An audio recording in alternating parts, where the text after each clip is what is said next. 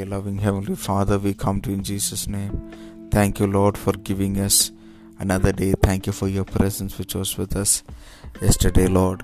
We pray that your presence will go ahead of us and prepare the way for us, Lord Jesus.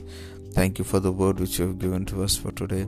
For you have not given us a spirit of fear, but a spirit of power, love, and sound wisdom, self discipline, Lord. Thank you, Jesus. Thank you, God. Lord, we are not called to be enslaved to fear and bondages, Lord, but we have been called to live a life of boldness, courage, Lord.